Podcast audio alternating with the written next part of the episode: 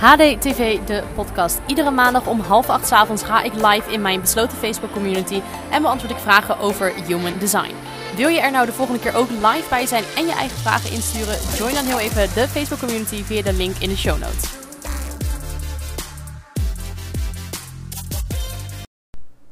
Another day, another live. We zijn er weer. HDTV. Ik was heel even mijn gedachten alweer kwijt. Waar ga ik het ook weer hebben vandaag? HDTV. Vorige week waren we er even niet. Toen, uh, wat was er vorige week? Ah, toen zat ik in Panama en toen werd opeens mijn shuttle vervroegd. En toen moest ik opeens vroeger weg dan gepland. Waardoor ik dus allemaal afspraken op die maandag moest verzetten. Maar goed, we zijn er vandaag weer bij. Hey Carla, leuk dat je er live bij bent. En Nederland heeft gewonnen. ik zat dus midden in meetings. Dus ik kon heel die wedstrijd niet zien. En toen heb ik de laatste twee minuten gekeken. Nog één doelpunt meegepakt. Dus dat is top. Ik weet niet wat ik van het tijdsverschil vind trouwens met voetbal. Het is echt uh, tien uur s ochtends hier zijn de wedstrijden. Maar goed, we doen het er maar mee. Um, vragen vielen mee vandaag. Dus daar gaan we straks naar kijken. Even van, het, van, het, van de gelegenheid gebruik maken om te delen dat het aankomende vrijdag is het Black Friday. En voor alle mensen met een emotionele autoriteit of een autoriteit die niet in het moment een keuze kan maken. We komen met echt hele grote Black Friday acties aan. Er komen ook wat nieuwe dingen bij. Dus als je al een tijdje over na aan denken bent om te investeren in je human design kennis, ontwikkeling, skill, whatever. Dan is aankomende vrijdag, of het hele weekend, eigenlijk tot en met volgens mij maandag doen we, is het moment om dat doen, om daarin te investeren. Want er komen echt gigantische aanbiedingen aan. En waarschijnlijk dus wat ik zei, een nieuw aanbod en verschillende kleine losse trainingen. Dus het wordt echt ja, gigantisch. En ik wilde eigenlijk niks doen met Black Friday. Nou ja, eerst wel. Toen kwam het vanuit mijn mind. Ik dacht, oh, ik moet Black Friday gaan doen. En toen dacht ik, nee, ik ga het toch niet doen. En toen vroeg vorige week vroeg uh, Angelique, teamlid van mij, die zei, Nick, ga nog wat Black Friday, met Black Friday doen? En ik voelde eigenlijk direct een Sakalia dacht ik, ik dacht eigenlijk, oh kut, ik heb daar eigenlijk helemaal geen zin in. Maar goed, um, toen lag ik dit weekend uh, op de tattoo tafel. Ja, hier is die. Uh, en toen heb ik eigenlijk alle content geschreven. Dus het komt eraan. Um, dus dat is aankomende vrijdag. Vrijdag, ik denk tot en met maandag of zondagavond. Maar goed, dat wijst zich vanzelf allemaal wel. En ga ik weer even de vragen erbij pakken. Trouwens, voor alle mensen die constant jaloers zijn op mijn lekkere weer. Ik zal even mijn camera draaien. Alsjeblieft we gaan regenseizoen in hier. Dus, uh, oh, dus het is gewoon regenachtig hier. Ik heb nog nooit zoveel regen gehad in de afgelopen acht maanden. Als in dagen achter elkaar. Ik vind het eigenlijk wel lekker. Um, we gaan beginnen met de vragen. Ik ga gewoon van boven naar beneden. Ik heb geen idee welke van vorige week zijn of van deze week. Maar dat zal allemaal wel loslopen. Monique, mijn dochter en moeder zijn projectors en het botst wel eens als ik dingen van ze gedaan wil krijgen. Dus mijn vraag is, hoe kan je het best met een projector communiceren? Wat voor een soort vragen kan je het beste stellen? Nou, ik ben natuurlijk sowieso ook benieuwd. Hè? Dit, dit is nog heel erg vaag. Het botst nog wel eens als ik wat van ze gedaan wil krijgen. Wat botst er dan? Wat, waar, waaraan merk je dat? Wat is botsen? Ik denk dat het heel belangrijk is om met concrete voorbeelden te komen. Goede vragen te stellen, want daar, daar kan ik wat meer mee. Nu wordt het een beetje dit. Wat bij projectors wel belangrijk is, is dus inderdaad ook dat stukje uitnodigen. Ja, je wilt ze uitnodigen ook om dingen gedaan te krijgen. Je wilt ze ook gewoon. Projectors, hè, in de zin van wat voor soort vragen kan je het beste stellen. Ze werken vaak het beste met open vragen.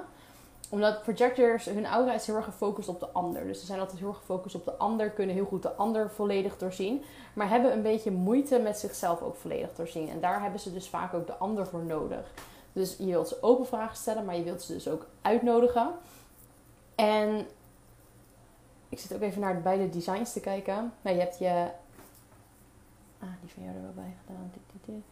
Ja, en ik ben dus inderdaad heel erg benieuwd van hè, wat wil je dan van ze gedaan krijgen en waaraan merk je dan dat het botst? Want als je dat soort voorbeelden kan geven, is het makkelijker om daar een antwoord op te kunnen geven. Dus als je dat nog even laat weten in de community, kunnen we de volgende keer nog wat beter meenemen.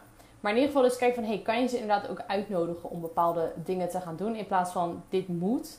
Ja, misschien op een andere manier brengen. Maar ja, goed, ik weet niet of dat een, iets is wat je doet. Again, voorbeelden. Um, ik ben heel benieuwd hoe je uit je human design kunt halen welke tips werken als je HSP bent en hoe je dit terugvindt in je human design. Ik denk dat je dit soort dingen dus ook heel goed terug kan zien in de centers. Omdat de centers natuurlijk de plekken zijn, de witte centers, waar we energie opnemen van onze omgeving. Dus in de gedefinieerde centers heb je altijd toegang tot je eigen energie. En in de ongedefinieerde centers word je beïnvloed door de energie van anderen, om het heel even kort door de bocht te zeggen. Ik denk dat als jij HSP bent, dat je waarschijnlijk veel open centers hebt. Maar ik ken bijvoorbeeld ook iemand die heeft het 1949 kanaal. En zij is ook super gevoelig voor de emoties van anderen, voor de behoeftes van anderen. Nou, dat is ook dat kanaal, staat er dus ook voor. En zij heeft af en toe ook het gevoel dat ze HSP is, terwijl zij bijna alles gedefinieerd heeft. Dus er zijn nog wel andere dingen in de chart die ervoor kunnen zorgen dat je gevoelig bent voor de energie van ander. Maar als je veel open centers hebt, kan het heel goed zijn dat je daardoor ook het label HSP krijgt. Vond ik, ik heb ooit een keer op iemands Instagram voorbij zien komen. En ik heb verder niet gekeken wat daar van waar is en of het klopt. Maar die zei dat HSP ook een trauma-respons kan zijn. Dat het vanuit trauma komt. Dus dat vond ik ook wel een interessante. Ik wil het nog een keer uit gaan zoeken. Wat ze daar precies mee bedoelden. Maar dat is ook interessant. En ik denk dat als jij inzicht krijgt in de open centers die je hebt. Van hé, hey, welke centers heb ik open? Welke invloed heeft mijn omgeving dus op mij in die centers? En hoe kan ik mezelf daarvoor gaan afschermen? Dus stel je voor, je hebt een open emotioneel center. Dus je staat open voor de emoties van anderen. Daar word je constant door beïnvloed. Die pik je op. Wat kan je doen om je af te schermen voor het niet constant voelen voor die emoties? Dus wat kan je doen van tevoren om jezelf daar al voor te beschermen? Dus bijvoorbeeld een schild om je heen visualiseren of de emotie teruggeven aan de ander. Wat zijn dingen die je kan doen om daar niet zo beïnvloed door te worden?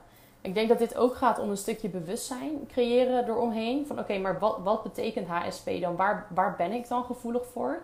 Want is het inderdaad alles of zijn er bepaalde dingen? Nou, als het dus inderdaad bijvoorbeeld emoties zijn van anderen, wat kan je dan doen om jezelf af te schermen of te beschermen voor die emoties? Ik ken namelijk ook mensen die hebben het emotioneel center open en die voelen eigenlijk helemaal geen emoties. En die hebben zich dus compleet vanuit, hè, vanuit kinds af aan misschien al, omdat het toen te intens was, zichzelf compleet afgesloten daarvoor. Ik zeg niet dat dit de way to go is. Bedoel, dat is het niet. Maar je kan je dus wel beschermen tegen de dingen voelen van anderen. En daarbij gaat het dus wel om een gezonde manier. Als je er compleet niks meer voelt, is het waarschijnlijk ook niet helemaal de way to go. Dan ben je gewoon helemaal nam, uh, verdoofd, denk ik. Ja. Dus dat. Ik denk dus dat je het inderdaad uit je design kan halen. Maar dat ligt dus heel erg aan je design. Dus het is ook interessant voortaan om even je design te delen. Want dan kan ik even concreter kijken. Maar ik denk zeker dat je dat eruit kan halen. Um, Marianne, ik zou graag meer uitleg hebben over sens, cognitief, motivatie, perspectieven en environment. Sens, cognitieve motivatie. Dat is een hele grote vraag, Marianne. Um, dit gaat over de pijlen. Dus als je gaat kijken naar je design, zie je aan de linker en rechterkant naast het hoofd en als je center zie je twee pijlen hier, twee pijlen daar. En die kunnen naar links of naar rechts wijzen. Die pijlen, dat gaat eigenlijk nog een laag dieper. Dus je moet het zo zien. Je hebt, even kijken hoor, je hebt je poort. Hè, dus je hebt 64 poorten. Die 64, één poort heeft weer zes lijnen. En die lijn heeft weer zes kleuren. Zeg ik dat goed? Ja. Even kijken ik moet het altijd even voor me zien. Poort, lijn, kleur. Dus dat is eigenlijk, dan ga je nog een level dieper onder die, uh, onder die poort, onder die lijn, eigenlijk nog dieper het design in. Dus dit is sowieso een stuk wat, waarvan ik altijd zeg van wacht daarmee totdat je ver genoeg bent in je experiment. En ook daarin volg je strategie en autoriteit. Of je daarmee aan de slag wil gaan. Maar ik ga toch even antwoord geven ook op de vraag. Dit is trouwens ook een leuk onderdeel van de Black Friday actie. Want ik heb hier dus ook iets voor over de pijlen aankomende vrijdag. Uh, dus als je hier meer over wilt leren, houd dat vooral ook in de gaten. Die pijlen, die Even iets meer theorie achter de pijlen. Die pijlen, je hebt de bovenste twee pijlen en de onderste twee pijlen. De bovenste twee pijlen worden gevormd door je zon en aarde. Dus door de poort, de lijn en de kleur van je zon en aarde. En dan de onderste twee is gevormd door de, noor, door de notes, Noord- en Zuidnoot. Um, aan de linkerkant gaat vooral over het lichaam en aan de rechterkant gaat vooral over de mind. Ja, dan pijl linksbovenin is determination. Dus dat gaat eigenlijk heel simpel gezegd over de manier hoe je jezelf voedt. Dus de voeding die je tot je kan nemen, maar ook hoe je bijvoorbeeld het informatie het beste tot je neemt. Je hebt dus determination en dat bestaat dan weer uit zes kleuren. Ik heb daar in mijn programma een plaatje voor, dat maakt het wat overzichtelijker, maar goed. Je hebt dus zes kleuren. Kleur 1 tot en met 3, dat gaat vooral over echt het voedsel. Dus wat voor voedsel. Ik heb bijvoorbeeld kleur 2, ik heb appetite. Dus bij mij betekent dat dat ik eigenlijk iedere dag het beste hetzelfde kan eten. Nou, dat is vrij rigide, dat klopt ook. Maar ergens matcht het bij mij wel. Ik merk dat ik heel makkelijk iedere dag hetzelfde kan eten. En dat ik dan eigenlijk ook het beste functioneer. Kleur 1 tot en met 3 gaat dus vooral over het eten. En kleur 4 tot en met 6 gaat over de omgeving waarin je het eten tot je neemt. Dat is de pijl linksbovenin. Dan de pijl linksonderin, dat is environment, dus omgeving. Dat is eigenlijk de omgeving die voor jou het beste zou werken. Dit wordt vaak wel pas later interessant vanaf ongeveer je 30ste, rond je Saturn return. Dus dat is voor nu vaak nog helemaal niet belangrijk. Kleur 1 tot en met 3 is hardscape. En dat gaat dus echt vooral om, een, om de plek. Hardscape is echt de plek. En dan kleur 4 tot en met 6 is landscape. En dat gaat meer over het gevoel wat je hebt op de plek. Dan gaan we naar de pijl rechts onderin. Je leest die pijlen eigenlijk van linksboven, linksonder, rechtsonder, rechtsboven. Dus in een U-vorm. Niet uh, zo of whatever, maar U-vorm. Um, waar was ik? Pijl rechts onderin, dat is de view. En view is eigenlijk de manier waarop je de wereld in je opneemt. Het is niet de gedachten die je vormt, de meningen die je hebt, whatever. Het is eigenlijk de manier waarop je kijkt naar de wereld. Het is nog wat er gebeurt voordat je ergens een mening, een perspectief of whatever, over hebt. Het is hoe je de wereld als het ware in je opneemt. Dat is view. En vervolgens ga je naar motivation, dat is de pijl rechtsbovenin. En dit is eigenlijk de manier waarop je conceptualiseert wat je opneemt via je view. Ik hoop dat je hem nu nog snapt, dat je inderdaad denkt: oh ja, dat klinkt logisch. En view is dus eigenlijk view, die pijl rechts onderin is dus hoe je ziet. En motivation is wat je vervolgens met je mind doet met wat je ziet. En ik snap dat je nu waarschijnlijk denkt: holy shit, waar heb je het over? Maar als je dus wat meer gaat verdiepen in die zes kleuren, dan zou je inderdaad zien van: oh ja, wacht even. This makes sense. Maar again, vooral die twee rechts, die zijn waarschijnlijk voor nu nog helemaal niet heel interessant. En wat ze eigenlijk ook zeggen van als je gaat kijken naar die twee pijlen links, dus je, uh, hoe heet dat? Determination en environment. Als je die twee in orde hebt, dat is eigenlijk ook het moment waarop je view en je motivation belangrijk worden. Dus eigenlijk eerst komt determination, environment, dan komt je view. Je view kan eigenlijk alleen maar zichzelf ontwikkelen wanneer je in de juiste omgeving bent en jezelf op de juiste manier voedt. En dan komt je motivation, dat is dus hoe je conceptualiseert wat je inneemt bij je view. Dus dat. Um, vraag, vraag, vraag, vraag, vraag. Hé, hey, waarom doet hij nou niet? Hmm. Ik ben Generator 3.5. Wachten om te reageren. Uh Ik ben bezig met het uitgeven van mijn tweede boek. Lekker bezig over rouw en hoe die wordt doorgegeven door de generaties heen. Wauw, mooi boek. Ik zie allemaal sterrenbeelden staan. En vroeg me af hoe ik de beste tijd en mensen kan uitkiezen om dit proces tot een succes te maken. En dan nog een vraag over Incarnation Cross. Dankjewel alvast een super dat hier de mogelijkheid is om van elkaar te leren. Um, ik zie allemaal sterrenbeelden staan. Ik zie allemaal sterrenbeelden staan. Zie sterrenbeelden staan. Ah, jij kijkt bij de... Ik zat te denken, waar zie jij sterrenbeelden staan? Maar jij kijkt waarschijnlijk in My Body Graph en dan in de mandala. Ik doe daar verder niks mee. Van hè, wat is de juiste, beste tijd om dingen te gaan doen? Ik denk altijd de beste tijd is wanneer je strategie en autoriteit zegt: ja, let's go. Dus mij interesseert het vaak niet zo hoe de planeten staan, waar de sterren staan en wat ehm, ja, het, het, het, weerbericht is van die dag. Ik luister daarbij altijd gewoon naar mijn strategie en autoriteit. En als hè, jij bent een generator, maar geen autoriteit erbij.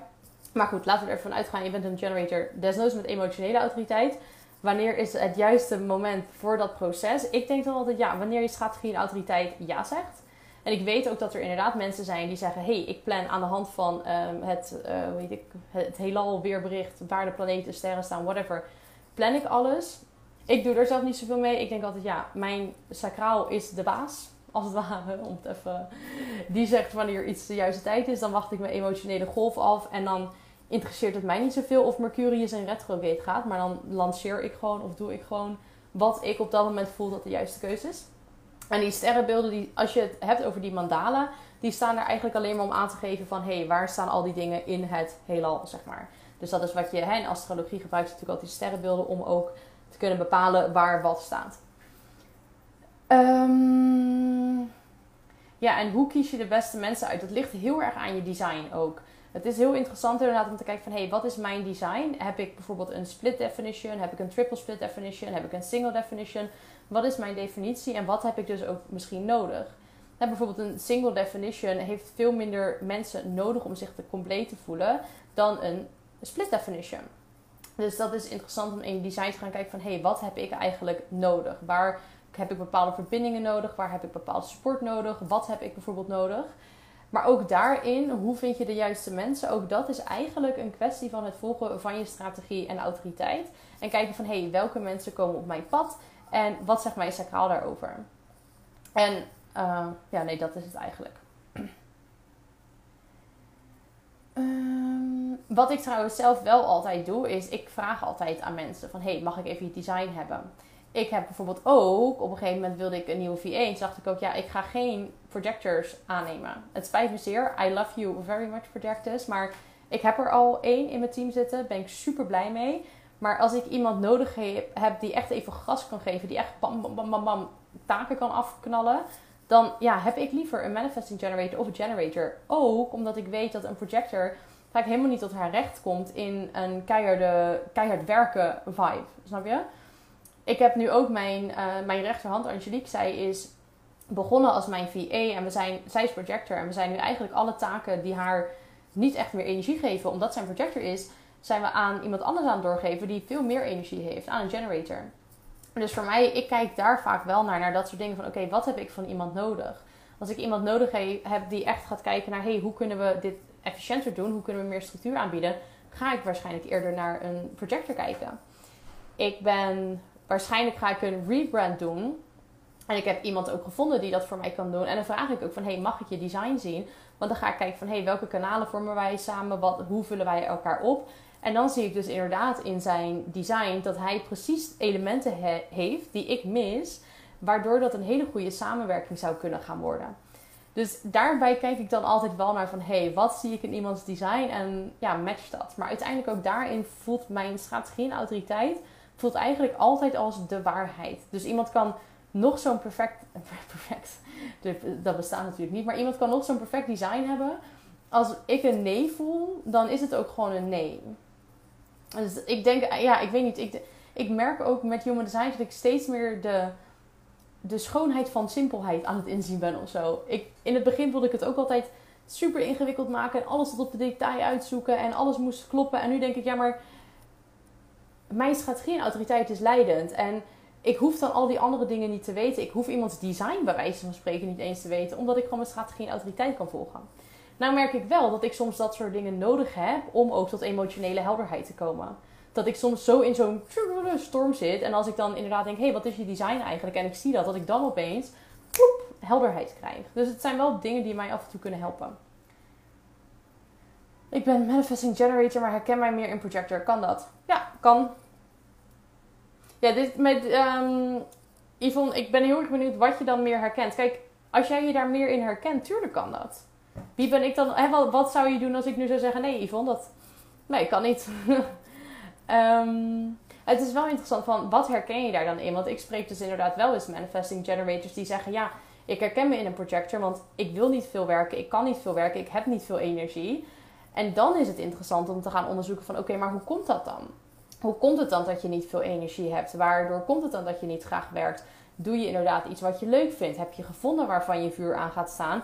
Of ben je allemaal dingen aan het doen die je niet leuk vindt, waar je geen energie van krijgt, waarvan je voelt van, ah, ik doe het omdat het moet of hoort, maar niet omdat mijn uh, motor daarvan aan gaat staan.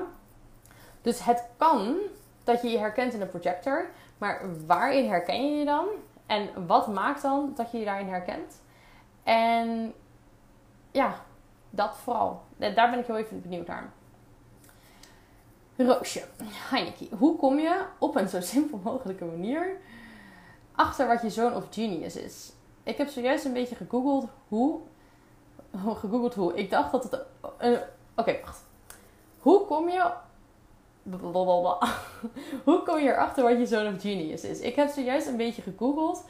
Ik dacht dat het ook een soort van rekensom is. Net als bijvoorbeeld met je gegevens. Je human design energy type kan uitrekenen. Maar dat geldt dus niet hiervoor. Nee. Misschien dat ik er niet bij ben vanavond. Maar kijk de replay. Um, hoe vind je je zoon of genius? Ja, kijk, ik denk.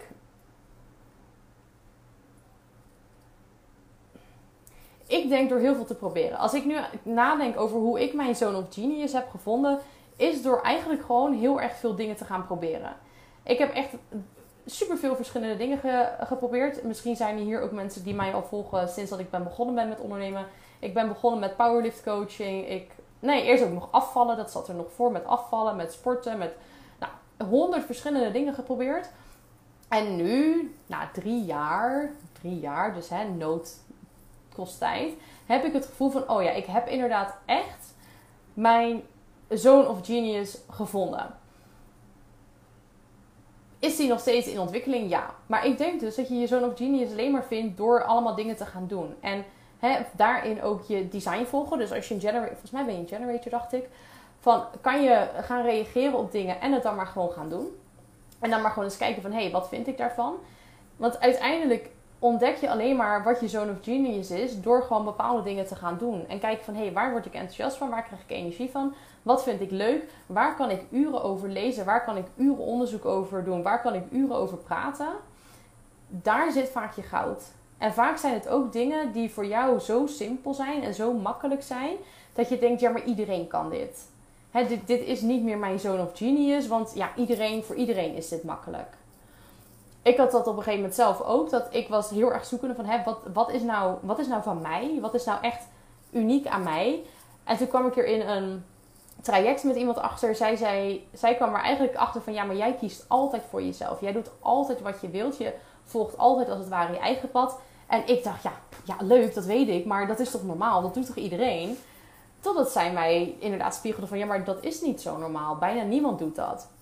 Dus het zijn van die dingen die zijn voor jou zo normaal, dat je zelf niet inderdaad eens ziet van, oh ja, dit is mijn zone of genius. Hier ben ik goed in. Dus daar kan je naar gaan kijken van, hè, wat zijn dingen waar je niet over uitgepraat raakt? Wat, um, wat komt voor jou heel simpel? Wat zou je uren kunnen doen? Wat zou je ook nog gratis willen doen? En daarmee ook gaan experimenteren. Om te kijken van, hé, hey, oké, en hoe kan ik dat dan gaan doen? Soms kan het ook goed zijn om naar je kanalen te gaan kijken. Maar ik moet heel eerlijk zeggen dat met wat ik doe, ik dat niet terug zie komen per se in mijn kanalen. Wel weer meer in mijn profiel. 5-1 profiel, dus praktische oplossingen bieden voor problemen die ik zie. Um, maar ja, er zijn dus wel manieren om je zoon of genius te vinden. Ook soms goed om aan anderen te vragen van... hey, hoe, hoe zie jij? Hoe kijk jij eigenlijk naar mij? Moet je met een 5 en een, een 5 profiel aan mee oppassen trouwens. Want als ik dat aan anderen ga vragen... dan iedereen heeft een ander beeld van mij. Maar het kan soms goed zijn om eens te gaan kijken van... hey, hoe ziet mijn omgeving mij eigenlijk? Wat zijn dingen die mijn omgeving heel erg in mij ziet? En dus heel veel, gewoon, heel veel dingen gaan uitproberen. Um, en hè, als je het dan simpel wilt houden, want zeg je van nou, hoe vind ik dat op een simpele manier? Nou, gewoon door heel veel dingen. Ja, ik weet niet of jij dat simpel vindt. Ik vind dat simpel, gewoon heel veel dingen uitproberen. En dan alles waarvan ik denk, nou, dat vind ik geen reet aan, doe ik niet meer. En alles wat ik leuk vind, blijf ik lekker doen. Monique, ik ben ondernemer en heb een praktijk voor mindsettherapie. Ik vind het fijn om masterclasses en workshops van tevoren ingepland te hebben, omdat ik er dan niet over na hoef te denken en dan weet waar ik aan toe ben. Oké. Ook plan ik mijn tripjes naar de Ardennen waar ik een huis heb, omdat ik anders weet dat het er niet van komt en ik het heel fijn vind om te weten wanneer ik daar weer naartoe mag. Maar ik vroeg mij af of dat in lijn is met de strategie van respons van een generator. En ik vraag me dus af of ik voor komend jaar helemaal niets in moet plannen en alleen dingen moet organiseren die er in me opkomen. Of als antwoord op een vraag van een klant of iets dergelijks. Kan je hier jouw visie op geven? Ik kan daar zeker mijn visie op geven. ik hou ervan als mensen aan me vragen of ik mijn visie ergens op wil geven. Ja, natuurlijk wil ik dat. Uh, maar goed, het is natuurlijk ook interessant van, oké, wat heb je aan mijn visie? Kijk, wat ik denk dat het aller, aller, allerbelangrijkste is, is dat je doet wat voor jou goed voelt. Dus als jij zegt, nou, Nick, ik vind het super fijn om alles van tevoren gepland te hebben en ik wil helemaal niet wachten tot er dingen op mijn pad komen. Ja, doe het lekker niet. Als jij daardoor onnodig stress gaat krijgen, ja, wat maakt het dan uit? Dan zou ik dat lekker blijven doen. Wat wel interessant is, is inderdaad van oké, sta je ervoor open om het op een andere manier te doen? Zou je het leuk vinden om eens te gaan experimenteren met andere mogelijkheden die er zijn? Ik herken namelijk wel wat je zegt hoor, van hè, altijd fijn vinden om alles gepland te hebben. Ik ben zelf ook een generator en voorheen had ik altijd zoiets van, oh, ik moet gepland hebben wat ik in het weekend ga doen. En ik moet gepland hebben wanneer ik uh, waarheen ga. En nu merk ik dat ik op een gegeven moment ben ik gaan experimenteren ook daarmee. Dat ik ben gaan kijken van, oké, wat komt er op mijn pad? Dus niet meer zelf aan mensen vragen, niet meer zelf met plannen komen, maar hé, hey, wat komt er op mijn pad? En toen ik daarop ging reageren, gebeurden er eigenlijk dingen die ik zelf met mijn mind niet eens had kunnen bedenken. Dan was ik super veel leuke dingen aan het doen die ik niet had gedaan als ik zelf alles was gaan plannen. Dus ik merkte dat toen ik het ging overgeven van oké, laat maar zien wat er op mijn pad komt, dat het eigenlijk alleen maar veel leuker werd. Tenminste, nou ja, het leuke dat kan je natuurlijk nooit weten, hè, want ik weet niet hoe het was geworden als ik zelf wat had gepland. Maar het waren hele leuke dingen die ik op dat moment aan het doen was. En ik was er echt van aan het genieten. En het waren ook dingen die ik met mijn mind niet had kunnen verzinnen. Dus ik merk dat ik steeds meer er naar neig om inderdaad niks meer te plannen. En ik kan daar heel erg van genieten. En het is vooral mijn mind die de controle wilt houden van ja, maar we moeten alles plannen. Van wie moet dat? Waarom moet dat? Moet dat inderdaad van jou of heb je dat opgepikt in je omgeving? Is dat wat je altijd hebt gedaan? Is dat wat je omgeving zegt?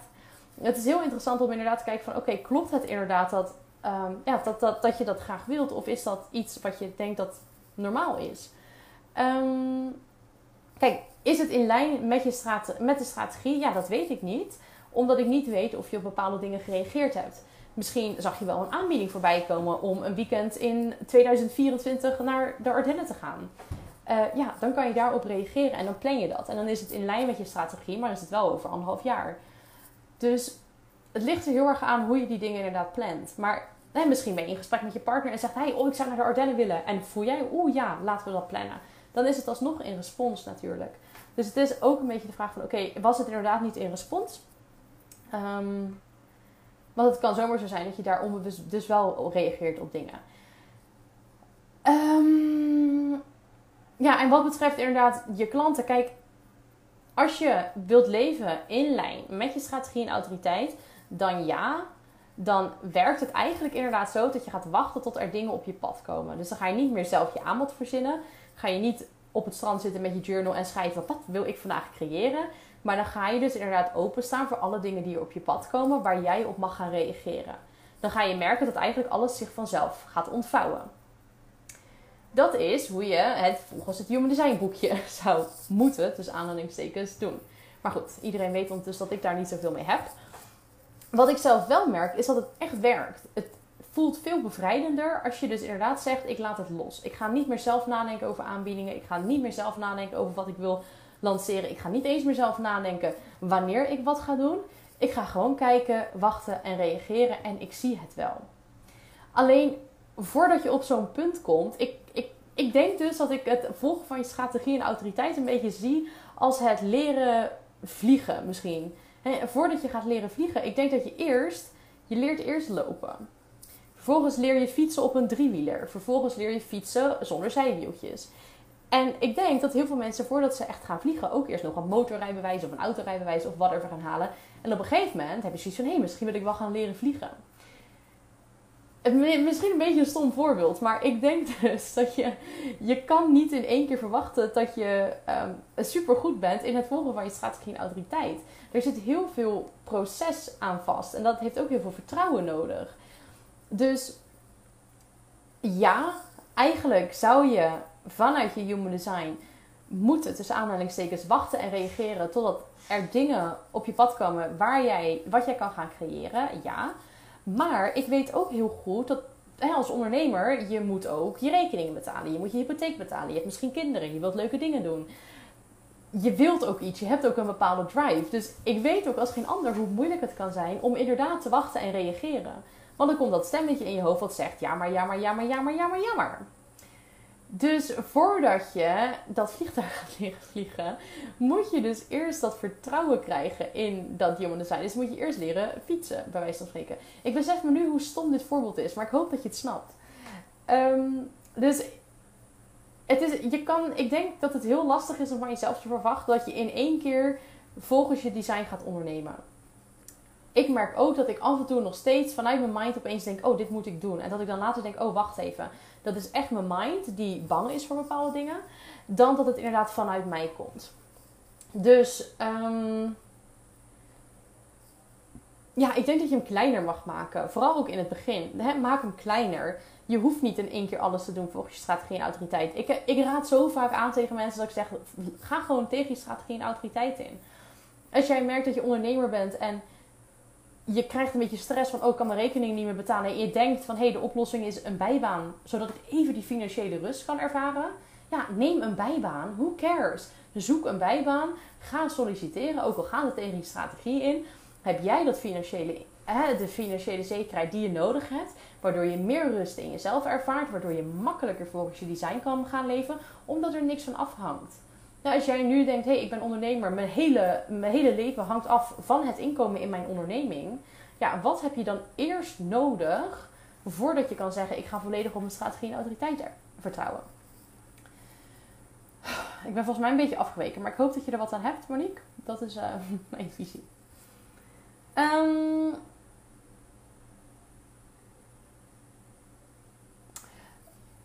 we hebben een classic projector met een mild center. Nu sprak ik een vriend die bang is dat ik, als ik mijn in het moment keuzes ga volgen, ik geen betrouwbare vriendin meer ben. Heftig. Bijvoorbeeld, ik had aangegeven dat ik mee zou willen gaan naar zijn moeder met kerst. Ik voelde me oké bij deze uitnodiging. Maar nou wilde ook overleggen met mijn volwassen kinderen. Een van hen reageerde op een manier waar, waarop ik acuut voelde nee. Dit sprak ik uit. Dit voelde steady voor mij, maar de ander begreep het niet. Maar ik kon het gewoon niet uitleggen. Dus mijn vraag is: kan het volgen van mijn mailautoriteit zo extreem zijn en afhangen van situaties van anderen?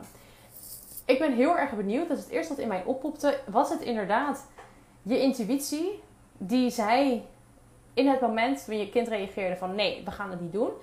Of voelde je de emotionele reactie van jouw kind, waardoor je dacht: oh nee, zij wil dat niet? Was het jouw reactie die voelde als nee, of was het haar reactie?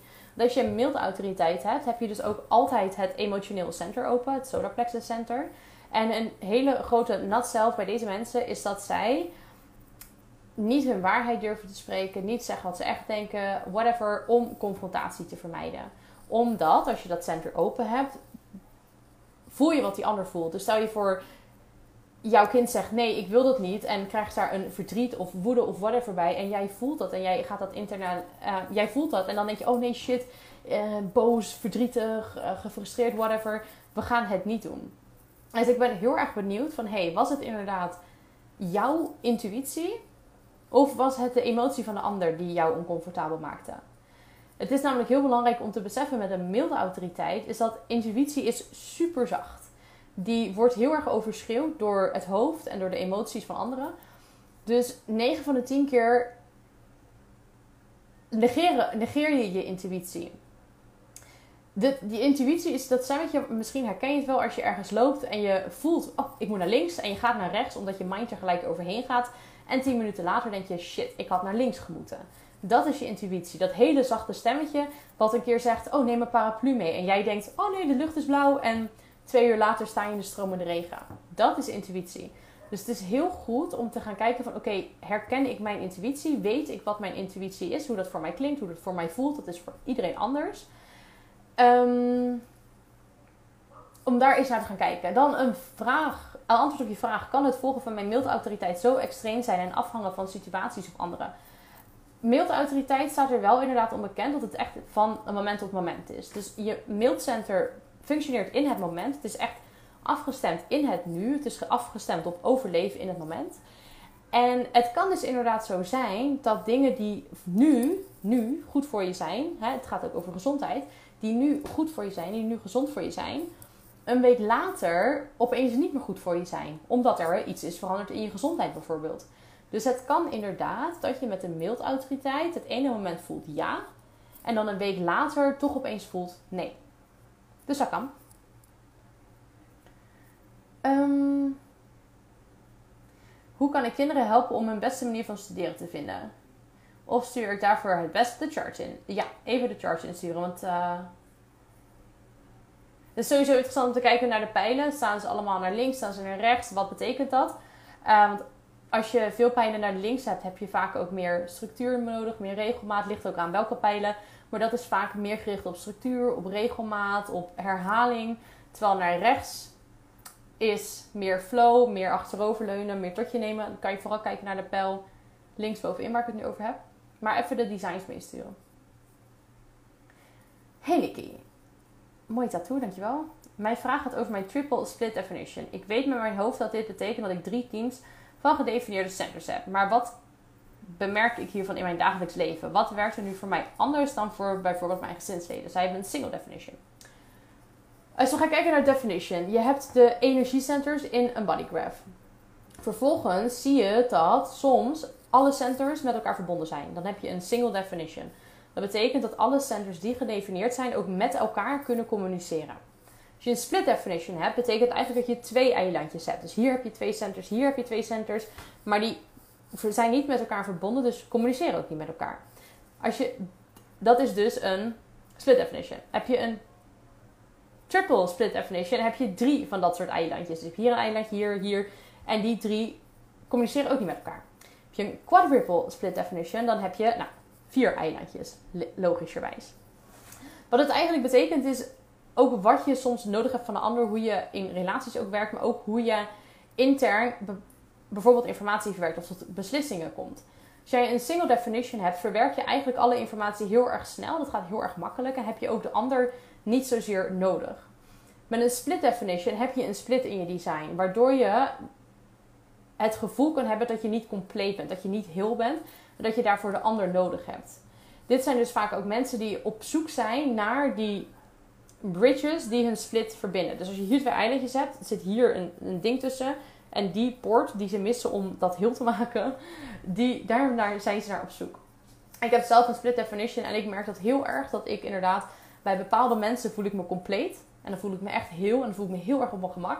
En dan kijk ik naar design en denk ik, ah, zij verbinden mij als het ware, waardoor ik een gevoel van heelheid heb. Nou, wat betekent dat dan voor een triple split definition? Voor een triple split definition, je hebt dus drie eilandjes. Dus het kan inderdaad meer tijd kosten om tot een keuze te komen. Je hebt een sacrale autoriteit, maar omdat je dus die triple split hebt, kan het alsnog zijn dat je toch nog de tijd nodig hebt om inderdaad goed je keuze te kunnen voelen. Voor een triple split betekent eigenlijk dat de meeste conditionering zit in je open centers. Dus voor jou de meeste conditionering zit in je solar plexus center en in je hoofdcenter. Daar ga je de meeste conditionering tegenkomen. Dus die gaan heel interessant zijn voor jou om inderdaad je in te verdiepen. Dus waar ben je nog conflict aan het vermijden? Waar durf je niet je waarheid te spreken? Waar ben je, hè, waar hou je je eigenlijk zelf nog tegen omdat je bang bent voor de emotionele reactie van anderen? Waar ben je nog heel erg op zoek naar inspiratie, naar ideeën? Waar ben je nog heel erg druk met allemaal dingen in je hoofd die eigenlijk niet voor jou belangrijk zijn? Waar probeer je vragen te beantwoorden die helemaal niet van jou zijn? daar zit namelijk je grootste conditionering in.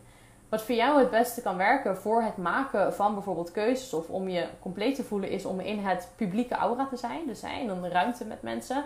Omdat je dan vaak makkelijker alle informatie kan verwerken en zelf ook tot bepaalde antwoorden kan komen. Het gaat er bij jou niet zozeer om dat je split gebridged wordt door één iemand. Omdat dat jij zorg beperkend kan voelen. Maar voor jou is het veel fijner om in het publieke aura te zijn. Om alles makkelijker te kunnen verwerken. En voor de single definition, dat zijn dus mensen die hebben eigenlijk niet zoveel mensen nodig. Want die voelen zichzelf helemaal compleet. En hun grootste conditionering zit ook in de open centers. Dus interessant om je te verdiepen in de open centers. Dat waren de vragen. We zijn er. 40 minuten later. Ik zie nu dat tegen het einde komen dan de meeste mensen binnen. Graag gedaan, Tanja. Um, herken je het ook? Dat als je onder de mensen bent, dat je opeens ja, een soort kwartjes vallen misschien. Dat dat zo heet. Ah, en dan gaan we nog even terug naar Yvonne. Ja, dat. Het stukje geen energie. Denk nog geen duidelijke ja. Ja, en dat en van wat ik eigenlijk daar al over zei eerder. Ik weet niet of je er nog bent.